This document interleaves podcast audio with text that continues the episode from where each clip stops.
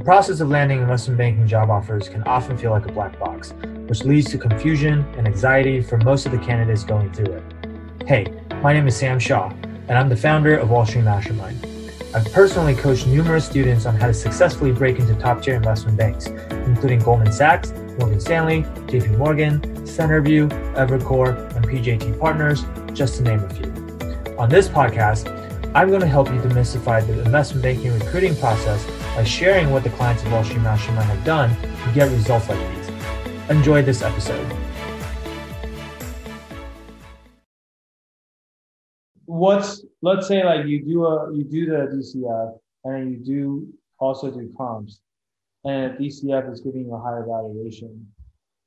What is one way to like sanity check if your DCF is too aggressive or not relative to the comps? Um, I'm actually not sure the, the answer to that question, Sam. So, so let's put it this way: Where does most of the value of a Mhm. company in DCF come from? Like which part of the DCF? so like, what's most sensitive to? Mm, Not not not quite, but like what you're forecasting out the the the future free cash flow of the business, right? And it's like when you do that and you discount it back and you get to a valuation, right? Where's the majority of like if you said the valuation was sixty billion dollars based on your DCF, like where's the majority of that sixty billion dollars coming from? So, so if you so you know your DCF is too dependent on these like assumptions. If if more than fifty percent of the enterprise value comes from like its terminal value, if if more if if the significant amount of your valuation comes from the terminal value, then you know that it's too dependent on future assumptions. Is fifty percent the cutoff? Because I didn't think that It's significantly more. It's way more than fifty percent, like eighty to ninety percent comes from at terminal value. Yeah, but 80, 80 to 90 is very different from 50. Right. Mhm. I don't know. Like, I mean, like if you ask like Wall Street prep, they'll say like usually the terminal value makes up around three quarters of the total implied valuation. Right. But like three quarters would be like 75%, Okay. which actually is closer to 80 than 50. So anyway, I wouldn't even like get into like those specific numbers like that because I think that's just like a Yeah. dangerous thing to do because the banker might not agree with you. Mhm. But what I was getting at was like, okay, most of the value comes from the terminal value, Okay. DCF, right? So when you're calculating the terminal value, like how do you go about that? Um, so that there's two ways to go, go about um, calculating the, the terminal value. Um, there's the you know the multiples method and the Gordon growth method.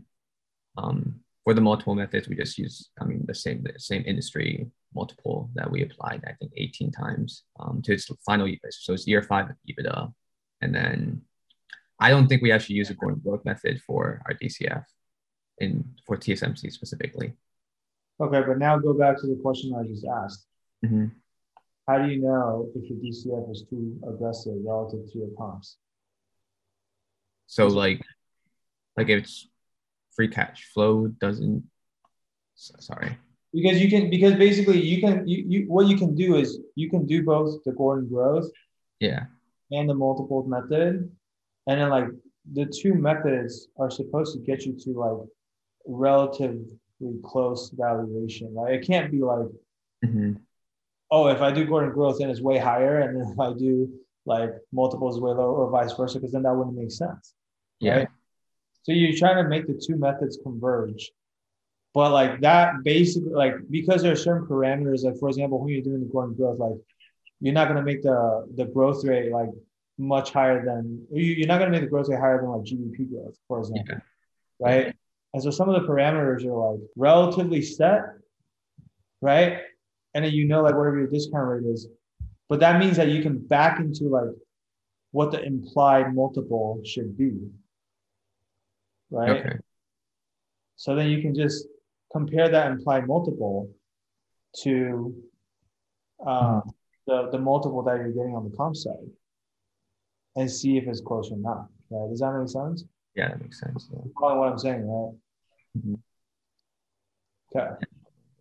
Um, so that's like kind of like a roundabout way to test you on your terminal value knowledge. But like the reason why I did that was because I think a lot of these elite boutiques, like when they ask you guys questions, it's not like they're testing you on like, fundamentally harder concepts. They just tend to dress up the question more and disguise it so that it's not like something that you recognize as easily. Right. Like if I just asked you, hey, how do you do a terminal value calculation? Like you probably you could probably answer that. Right. Yeah. So sometimes that you have to um like kind of read between the lines and try to like interpret like, hey, wh- what are they really getting at here? Right. And that that requires to like connect the dots, right? Yeah, that makes that's actually really because it's funny because um I heard last week at Lazard Super Day they um they asked you know they asked him like choose an industry choose a company and then they started you know asking him about you know how they thought about the multiples you know, the three statements investment thesis um yeah so that's why I think last last week like I heard that they, they did that during the Super Day Yeah. Yeah. So like these are more like application type questions. Mhm. Yeah. I think like level one is definitional questions where they're just asking about the definition of things. You're like asking you to explain a certain terminology or like, hey, what is a DCF or what is weighted average cost of capital or you know, what is fill in the blank? And that's like relatively easy as long as you've actually, you know, memorized the definitions, like anyone can pretty much do it. Right. Mm. Picking an actual company or picking a deal that you actually worked on and asking you to talk about that, there's you can't really memorize those answers ahead of time, right? And you're actually having to like apply it on the spot like this. So those are more application based questions, which is a lot harder. And like based on what we see, like those are typically the types of questions that these elite boutiques like asking.